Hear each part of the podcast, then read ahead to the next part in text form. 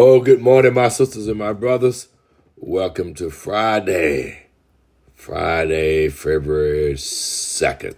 Let me give you a quick Black History moment today as I want to share a scripture reading from a devotion I read this morning, which is very timely for me when I really need to read today. But Alexander Miles, Alexander Miles elevator design. He made riding on elevators safer. Previously, elevators were operated manually.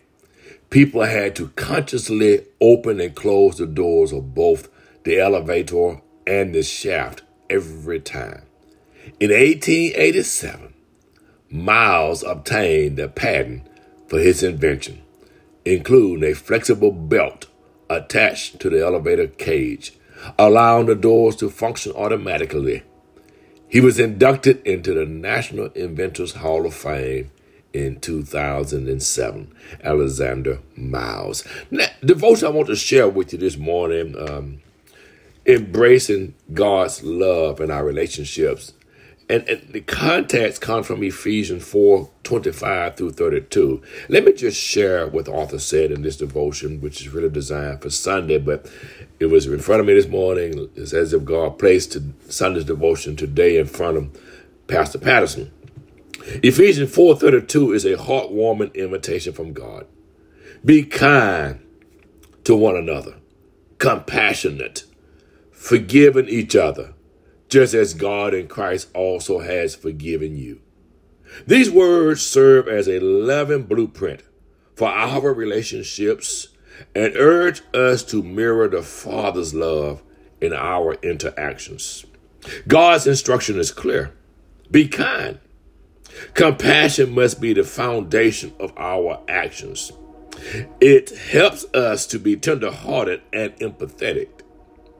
Understanding the joys and sorrows of others enables us to create space where love thrives and wounds are healed. Christ also taught us to be forgiven.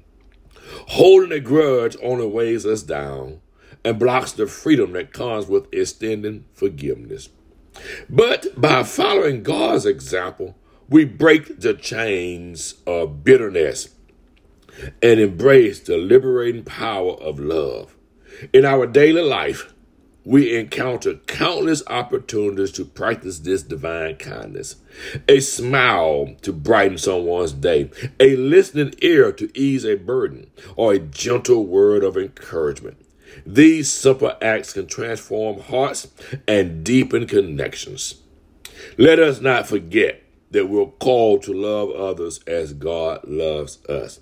His love is unconditional, extravagant, and all encompassing.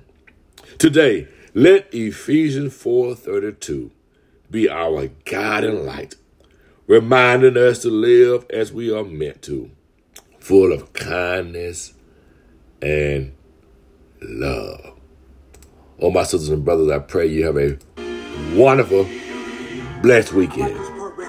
Lift every voice. Listen.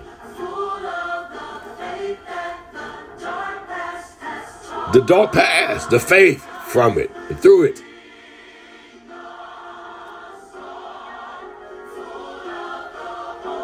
The hope